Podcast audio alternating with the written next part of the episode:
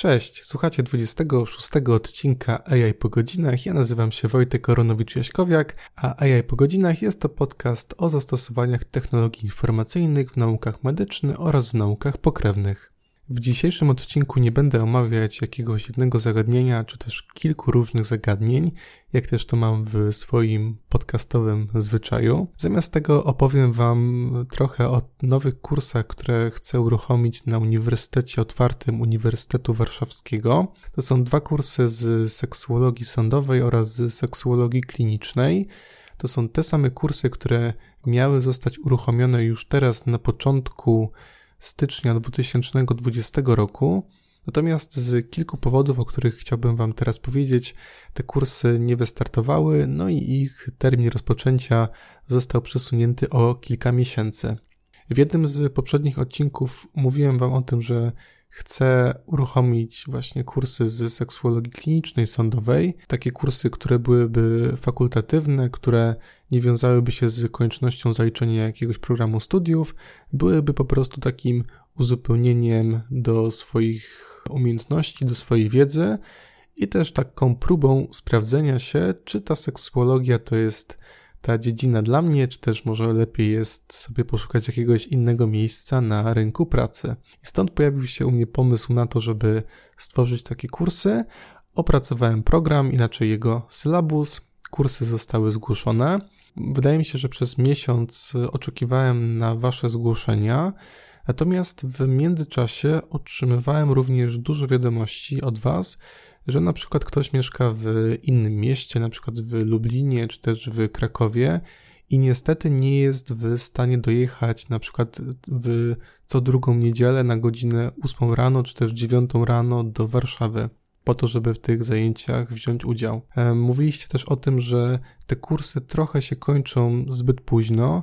Jeżeli mamy kurs, który kończy się w niedzielę o godzinie 18, no to niestety taki sensowny powrót do Lublina czy też do Krakowa, trochę bliżej do Łodzi, to już mogę usprawiedliwiać, że to jednak jest taka bariera, która by, która wam po prostu tak przeszkadza, że niestety nie możecie się na ten kurs zapisać. I dużo było takich próśb o zmianę tego terminu. Ja wtedy odpisywałem, pamiętam, że niestety nie mogę tego terminu już zmienić, dlatego że ten kurs został już zaakceptowany, że jest gdzieś tam procedowany. No i teraz trwają zapisy, na przykład na tą godzinę, załóżmy od 8 do godziny 15, jeden kurs i od 15 do 18, 19 drugi kurs. Nie mogłem wtedy tego zmienić. Te kursy ostatecznie nie zostały uruchomione, dlatego że jeżeli chodzi o seksuologię sądową, to miałem chyba 15 zgłoszeń, natomiast w programie kursu ustaliłem, że ta liczba osób powinna wynosić około 25. Podobnie było z seksuologią kliniczną i w związku z tym utworzyłem też taką ankietę elektroniczną, którą przesłałem do niektórych z Was, właśnie z prośbą w takim razie wskazania, w które dni tygodnia i w, o których godzinach bylibyście w stanie w takim kursie uczestniczyć. I na podstawie później tych zgłoszeń, które od, które od Was otrzymałem, wybrałem takie dni i takie, mam nadzieję, takie godziny, które będą po prostu dla Was odpowiednie, takie, które już umożliwią Wam spokojny powrót do innych miast niż, e, niż Warszawa. Też osobiście sprawdziłem, czy te godziny na przykład pasują z rozkładem jazdy do Krakowa, do Poznania, do Lublina i wszystko się zgadza. Okazuje się, że jeżeli te zajęcia się rozpoczną około godziny 12.30, zakończą się o godzinie 17, do tych miast, do tych większych miast jest rzeczywiście sensowny dojazd, który pozwala być w domu tak przed godziną 22, więc myślę, że, że tym razem już większych problemów nie będzie. Jeżeli chodzi o ten drugi kurs, o seksuologii kliniczną, to tu miałem trochę problem, ponieważ nie mogłem tych zajęć ustawić w soboty, a niedziela już była całkowicie zajęta przez tą seksuologię sądową i z seksuologią kliniczną zrobię inaczej, Aktualnie planuję wybrać po prostu 3 dni w, w okresie wakacyjnym. Wydaje mi się, że to będzie początek lipca. I następnie po prostu zaprosić Was na te 3 dni, które będą dosyć intensywne, ale przynajmniej się nie będą musiały wiązać z taką koniecznością dojazdów i brania częstych noclegów w mieście, w którym na stałe nie mieszkacie. A zawsze myślę, że będzie dobra okazja do tego, żeby zobaczyć, jak Warszawa wygląda w sezonie wakacyjnym w lipcu. Od strony organizacyjnej to te zapisy, nie wiem czy z chwilą już tej audycji wydaje mi się, że będą już one otwarte. Jeżeli nie, to umieszczę stosowny opis w komentarzu do tego filmu. Natomiast te zapisy powinny wystartować mniej więcej w okolicy, wydaje mi się, że drugiej połowy lutego, ewentualnie na początku marca, to już powinno być wszystko otwarte. I podobnie jak przy poprzedniej rejestracji, obowiązuje zasada kto pierwszy, ten lepszy i też liczba miejsc myślę, że będzie ograniczona przez to, że nie uda mi się uruchomić większej ilości jak po prostu jedna grupa z seksuologii klinicznej, jedna grupa z seksuologii sądowej. Te dwa kursy delikatnie zmodyfikowałem, jeżeli chodzi o treść i o zakres e, zagadnień, o których chciałbym mówić w ich trakcie nie jakoś bardzo mm, w porównaniu do tej propozycji, którą zaprezentowałem kilka miesięcy temu, ale wprowadziłem do niej takie mm, dosyć drobne kosmetyczne zmiany. Chciałbym jeszcze raz o tym programie wspomnieć, dlatego też, że część osób, która mnie teraz w tej chwili słucha, mogła nie słyszeć tej poprzedniej audycji, w której mówiłem po raz pierwszy o tych kursach, a wydaje mi się, że to jest dobra okazja do tego, żeby jeszcze raz opowiedzieć o tym, co właściwie będzie się działo w trakcie tych dwóch kursów. Pierwszy z nich nazywa się Wprowadzenie do seksuologii klinicznej z elementami komunikacji medycznej. Drugi nazywa się Wprowadzenie do seksuologii sądowej, diagnoza psychologiczno-seksuologiczna i opiniowanie na użytek wymiaru sprawiedliwości. Te kursy od siebie się oczywiście różnią, jeżeli chodzi o ich treść, o zakres tego, o czym będzie mowa, jak również o zakres umiejętności, jakie będą ćwiczone w ich trakcie, ale dwie rzeczy są dla nich wspólne. Pierwszą rzeczą, która jest wspólna i dla, dla tego pierwszego, i dla drugiego kursu, jest to, że one są w 100% wolne od podejścia psychodynamicznego, psychoanalitycznego. I tutaj chyba zaryzykuję stwierdzenie, że to jest jedyny, że to są jedyne kursy ze seksuologii, które są całkowicie wolne od tego rodzaju treści. Cieszę się, że nie będę Wam musiał mówić o różnych teoriach, które są bardzo, bardzo, bardzo wątpliwe, jeżeli chodzi o ich wiarygodność naukową, jak i również zdroworozsądkową. Drugą rzeczą, która jest wspólna dla seksuologii klinicznej i dla seksuologii sądowej, jest to, że jeżeli ktoś będzie chciał, to będzie mógł pod koniec trwania tych kursów przystąpić do egzaminu. Egzamin będzie się składał z kilkunastu, kilkudziesięciu pytań, które się będą odnosiły do treści, o których będzie mowa w czasie kursu, jak i również do literatury, która do tego będzie wszystkiego dołączona. Tutaj pamiętam, że miałem kiedyś takie pytanie od osoby, która była zainteresowana tym kursem, czy te materiały i czy to, o czym będzie mowa, czy to jest na pewno 100%, które wystarczy do tego, żeby do tego egzaminu podejść. Odpowiedź jest jak najbardziej tak. Tutaj pytań, które będą wykraczały i będą wchodziły w jakieś inne zagadnienia nie będzie.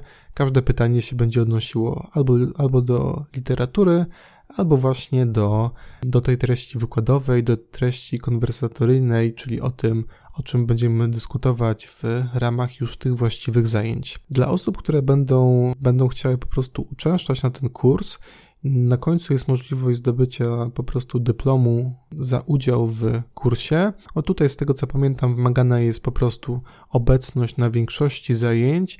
Nie pamiętam w tej chwili procentów, jakie są wymagane na Uniwersytecie Warszawskim, żeby zajęcia tego typu zaliczyć i uzyskać dyplom. Wydaje mi się, że to jest chyba 80% obecności należy mieć. Natomiast osoby, które będą chciały podejść do egzaminu, uzyskują, oczywiście, jeżeli ten egzamin zaliczą, uzyskują e, certyfikat i taki certyfikat też wydaje mi się, że jest dobrym potwierdzeniem swoich, swoich umiejętności, swojej wiedzy i naprawdę dobrym początkiem, jeżeli chodzi o pracę w seksuologii. Tym bardziej podstawowym kursem wydaje mi się seksuologia kliniczna. To bym określił jako taki kurs e, wprowadzający do seksuologii klinicznej ze szczególnym uwzględnieniem e, aspektów związanych z komunikacją medyczną, z komunikacją z pacjentem. I to jest taki kurs, który, którego zakres teoretyczny, jak również umiejętności, których będziemy się uczyć, przechodzi od podstaw seksuologii klinicznej i teorii komunikacji, aż do seksuologicznych studiów przypadków czyli do konkretnej historii, które się wydarzyły. E, to jest na pewno kurs, który jest z nastawieniem na praktykę kliniczną. Tutaj będę bardzo często zwracał uwagę na to, jak te wiadomości, o których jest mowa, wykorzystać już w swojej klinice, na co zwracać uwagę i będę się starać udzielać takich wskazówek, które po prostu będą warte zapamiętania, które będą nam pomagały w przyszłej pracy, a nie będą jakimś dużym takim do niej zbędnym dodatkiem. Pomyślałem o tym, żeby te zajęcia rozpocząć od wprowadzenia do komunikacji medycznej, nie zaczynać jeszcze tematami seksuologicznymi, tylko ukazać Wam, jakie korzyści przynosi dobre komunikowanie się i co w ogóle oznacza ta dobra komunikacja z pacjentem. Część osób będzie miała takie ogólne pojęcie o komunikacji z pacjentem, jeżeli wcześniej kończyła jakiś kierunek z pogranicza nauk społecznych. Nawet jeżeli tak jest, to wydaje mi się, że bardzo ważne jest to na wstępie zaznaczyć, opowiedzieć trochę o modelach, które mamy w komunikacji i o tym, dlaczego ten model partnerski w obecnej chwili znajduje znajduje swoją największą popularność, jeżeli chodzi o modele, które wykorzystujemy w komunikacji z pacjentami. Na kolejnych zajęciach omówimy techniki komunikacyjne, które są wykorzystywane w komunikacji medycznej. Będzie to zarówno ich opis, na przykład czym jest parafraza, czym jest podsumowanie, klaryfikacja, ale również o tym, w których momentach prowadzenia albo wywiadu, czy też prowadzenia konsultacji e, psychologiczno-seksuologicznych warto jest z tego rodzaju technik komunikacyjnych korzystać, ponieważ jedną rzeczą ważną jest to, żeby te techniki znać, żeby wiedzieć, jak je w praktyce wykorzystać, ale z drugiej strony wydaje mi się, że ta wiedza również, jak w tym kontekście seksuologicznym z tych technik korzystać, no to jest tak samo ważna jak sama wiedza, czym te techniki są.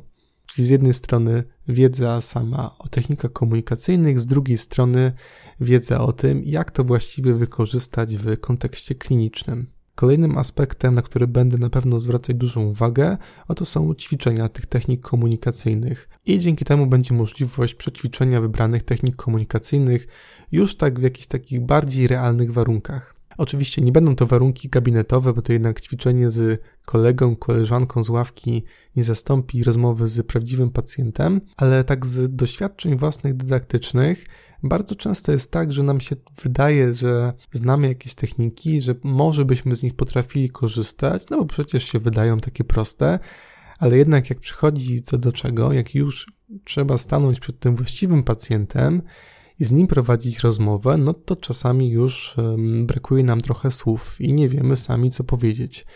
Wiemy na przykład, że parafraza powinna mieć taki i taki element, ale nie potrafimy już w takiej realnej sytuacji znaleźć odpowiednich słów, żeby po prostu z tej parafrazy skorzystać. I te ćwiczenia umiejętności komunikacyjnych w grupie mają Was właśnie do tego przygotować. Czyli właśnie jak mamy z tymi pacjentami rozmawiać, jak używać tych technik komunikacyjnych, żeby to nie była tylko teoria, tylko żeby też to trochę ubrać w praktykę. Na pewno będzie mowa o uwarunkowaniach kulturowych seksualności, również o tabu seksualnym, no ponieważ to będą takie zagadnienia, z którym na pewno duża część osób, która będzie chciała pracować w seksuologii, będzie się musiała zmierzyć prędzej czy później i bardzo dobrze jest mieć tego świadomość, czego możemy oczekiwać. Następnie chciałbym już przejść do takich tematów ściśle związanych ze seksuologią kliniczną, czyli z charakterystyką zaburzeń i dysfunkcji seksualnych. No przede wszystkim to będzie brak lub utrata potrzeb seksualnych, awersja seksualna, brak reakcji genitalnej, zaburzenia orgazmu, wytrysk y, przedwczesny, pochwica, czy też nadmierny popęd seksualny. Te wszystkie jednostki takie e, z zakresu seksuologii klinicznej, z którymi możemy się często spotkać u naszych pacjentów, przede wszystkim z, chciałbym o tym powiedzieć z dwóch perspektyw. Po pierwsze, od strony teoretycznej, jak wyglądają te jednostki w klasyfikacjach diagnostycznych i w jaki sposób są rozpoznawane ale z drugiej strony chciałbym też opowiedzieć Wam, w jaki sposób i co właściwie one dla nas oznaczają w praktyce klinicznej. Ponieważ jedna rzecz to zdiagnozować kogoś daną jednostkę, a druga rzecz to pracować następnie z tą osobą. Jak również posiadanie takiej świadomości, czy problem, z jakim zgłasza się do nas nasz pacjent, ma bardziej charakter psychologiczny, czy też somatyczny. To jest bardzo istotna rzecz, dlatego że powinniśmy mieć taką zdolność do tego, żeby świadomie przekierowywać naszych pacjentów poprzez umiejętne prowadzenie wywiadu no w taki sposób, żeby nie prowadzić na przykład wielkiej terapii psychologicznej, jeżeli okaże się, że problem, z jakim zmaga się pacjent, ma wyraźne podłoże somatyczne.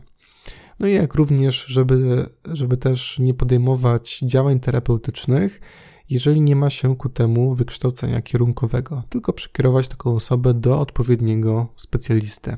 W dalszej kolejności chciałbym Wam opowiedzieć o parafiliach i zaburzeniach parafilicznych. No, przede wszystkim tutaj w grę wchodzi fetyszyzm, ekshibicjonizm, oglądactwo.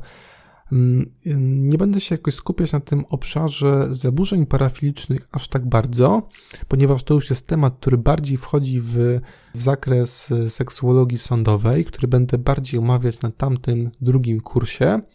Tutaj bym chciał opowiedzieć po prostu o tych przypadkach, które, które mogą z dużym prawdopodobieństwem spotkać Was w Waszych gabinetach przyszłych. Czyli przede wszystkim określenie tego, jakie są kryteria diagnostyczne parafilii, kiedy parafilie mają charakter patologiczny, czyli kiedy nazywamy je zaburzeniami parafilicznymi i z czym takie rozpoznanie dla pacjenta, dla pacjentki się wiąże. Kurs bym chciał zakończyć już taką trochę bardziej poważną praktyką, czyli prowadzeniem rozmowy z pacjentem seksuologicznym, i to będzie część zajęć, która będzie polegała na tym, że przyjdzie do nas aktor-pacjent, który będzie znał swoją historię swojego pacjenta seksuologicznego i trzeba będzie z nim poprowadzić rozmowę, tak od na przykład od początku do końca zebrać wywiad. Pamiętając o technikach komunikacyjnych, o których będzie mowa na początku zajęć, pamiętając o tym, jakie są główne zaburzenia i dysfunkcje seksualne, mając gdzieś jeszcze z tyłu głowy charakterystykę parafilii i zaburzeń parafilicznych, skomasować tą wiedzę, wykorzystać ją do opisu jakiegoś całościowego przypadku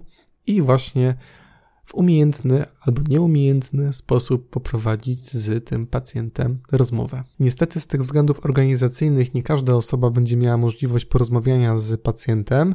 Wydaje mi się, że to będzie około pięciu osób, czy też czterech osób, które będą miały taką możliwość. Natomiast też tak z doświadczenia wiem, że same takie prowadzenie rozmowy, takiej trochę bardziej już realnej, również u osób, które przysłuchują się tej rozmowie, to również dla nich jest dosyć e, taką dużą wartością dydaktyczną, ponieważ no, to są niekiedy, to jest niekiedy pierwszy raz, kiedy słyszy się, jak można prowadzić taką, taki pełen wywiad kliniczny z pacjentem. No, ponieważ na studiach psychologicznych niestety, jeżeli są takie kursy, które obejmują prowadzenie rozmów z pacjentami, zbieranie wywiadu, to są bardzo często zajęcia teoretyczne, takiego kontaktu żywego e, z żywym pacjentem, no przynajmniej, nie wiem, jeżeli mam mówić o sobie, ja zbyt dużego w toku studiów nie miałem. Natomiast jak studia się kończy, no to przynajmniej w teorii uzyskuje się uprawnienia, czy też może jakby to właściwie określić, sankcję społeczną do tego, żeby, żeby prowadzić zawód psychologiczny.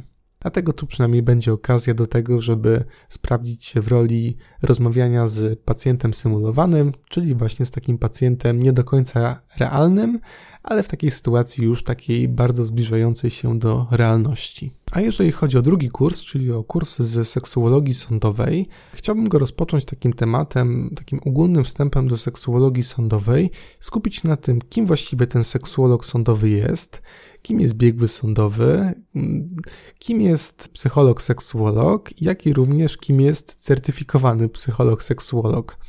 Tu się pojawia wiele różnych terminów, wiele jest niejasności prawnych w ogóle dotyczących regulacji zawodu biegłego sądowego, ale takiego biegłego sądowego, który jest psychologiem lub właśnie psychologiem, seksuologiem. I chciałbym Wam o tym opowiedzieć też, żebyście tego mieli pełną świadomość, jak również orientowali się w takich podstawowych aktach prawnych, które mogą Was obowiązywać, jeżeli będziecie chcieli w przyszłości pójść ścieżką seksuologii sądowej. I jak również będzie w takich ogólnych słowach o wprowadzeniu do seksuologii sądowej, czyli taka sądówka z lotu ptaka, czyli z jakimi głównie zagadnieniami można się spotkać w tej działce, które występują najczęściej, jakie pytania są stawiane przez sąd, tego rodzaju zagadnienia. W dalszej kolejności chciałbym przejść już prosto do parafilii i do zaburzeń parafilicznych, czyli do zaburzeń preferencji seksualnych, poprzez ukazanie dwóch systemów klasyfikacyjnych, systemu DSM-5 i ICD-11. To są dwie nowe klasyfikacje, które będą omawiane w toku tego kursu. Warto jest znać jedną i drugą, ponieważ nawet jeżeli jako biegli sądowi nie jesteśmy zobligowani do korzystania z jakiejś jednej klasyfikacji, tylko w zasadzie możemy sobie je wybierać dosyć dowolnie, to dobrze jest znać, znać kryteria diagnostyczne jednej i drugiej, mm, znać również ich ograniczenia i jak również ich zakres do zastosowań.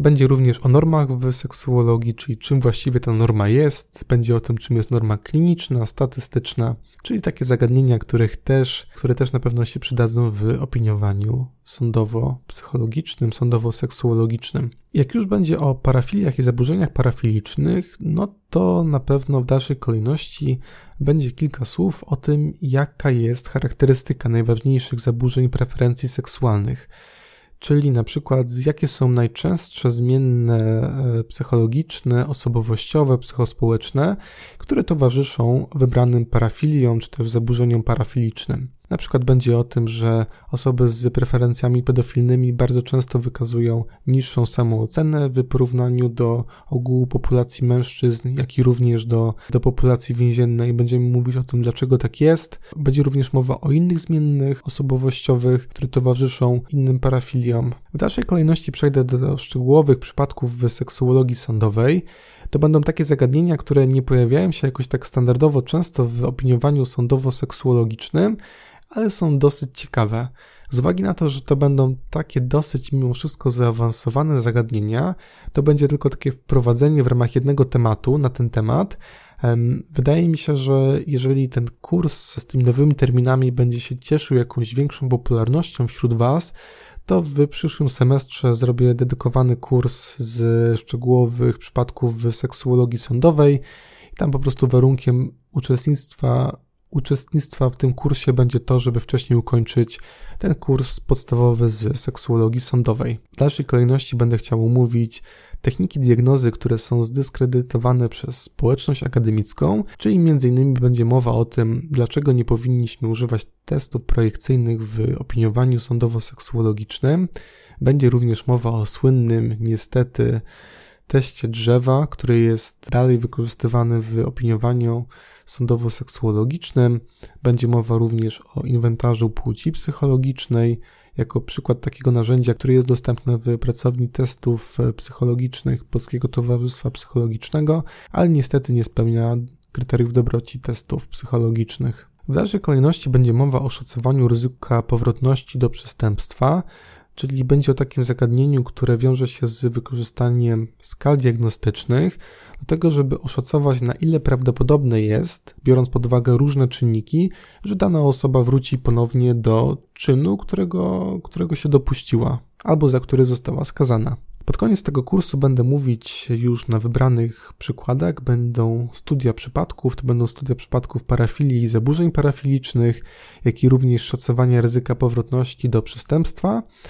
I z uwagi na to, że to jest kurs praktyczny, na pewno będzie możliwość samodzielnego policzenia sobie po pierwsze wyniku szacowania ryzyka powrotności do przestępstwa, także nie będzie to tylko to taka sama teoria, że jest takie i takie narzędzie do tego i tamtego, tylko to narzędzie zostanie Wam udostępnione do rąk własnych, będzie udostępniona również historia danej osoby, z którą trzeba się będzie zapoznać i na podstawie tamtych różnych zmiennych określić, jak bardzo prawdopodobne jest, że ta osoba może w przyszłości wrócić ponownie do tego samego czynu. Będzie również studium przypadku parafilii zaburzeń parafilicznych i tą część, podobnie jak w seksuologii klinicznej, będę chciał zrobić z pacjentem symulowanym, czyli z aktorem, który przyjdzie na te zajęcia wcieli się w rolę osoby, którą musimy zdiagnozować i trzeba z nią będzie przeprowadzić tak od początku do końca taki pełny wywiad psychologiczno-seksuologiczny, a następnie w grupie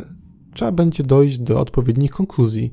Czy na przykład u tej osoby zdiagnozowalibyśmy zaburzenia preferencji seksualnych, czy raczej nie. Także wydaje mi się, że ten temat będzie dosyć atrakcyjny w odbiorze dla Was i, i mam taką nadzieję, że dużo się z tego będzie dało nauczyć. Sam kurs chciałbym zakończyć po pierwsze omówieniem konsekwencji wniosków, które są zawarte w opiniach sądowo-seksuologicznych, jak i również omówić system terapeutyczny sprawców przestępstw seksualnych w Polsce i na świecie, dlatego żebyście mieli świadomość tego, jak opiniowanie sądowo-seksuologiczne jak e, odpowiedzialne to jest zadanie i jak od tych wniosków, które są zawarte w opiniach, jak bardzo zależy później przyszły los tego naszego pacjenta, tej naszej osoby badanej. A na zakończeniu tego kursu będzie mowa o wykorzystaniu technologii informacyjnych w seksuologii sądowej, czyli m.in. o wykorzystaniu sztucznych sieci neuronowych do klasyfikacji materiałów pornograficznych z udziałem małoletnich, ja tej klasyfikacji materiałów pornograficznych nie ująłem w treści kursu z różnych powodów, natomiast na samo zakończenie chciałbym opowiedzieć trochę o tym, jak w przyszłości będzie się dało te materiały klasyfikować, jak technologia nam pomoże usprawnić proces klasyfikacji materiałów pornograficznych, w jak szerokim zakresie będziemy w stanie z niej skorzystać. Już mam nadzieję w niedługim czasie. Jeżeli po wysłuchaniu tego odcinka macie jakieś pytania, które odnoszą się do treści tego kursu albo do egzaminu, czy też do jakichkolwiek innych rzeczy, które są związane z tym kursem. Zachęcam Was do wysłania do mnie wiadomości i staram się odpisywać na bieżąco. Ja się tymczasem z Wami żegnam. Dziękuję Wam bardzo za wysłuchanie tego odcinka i mam nadzieję, że chociaż z częścią słuchaczy spotkam się już za niedługo w ramach seksuologii sądowej bądź też seksuologii klinicznej. Do zobaczenia i do usłyszenia już kolejny poniedziałek.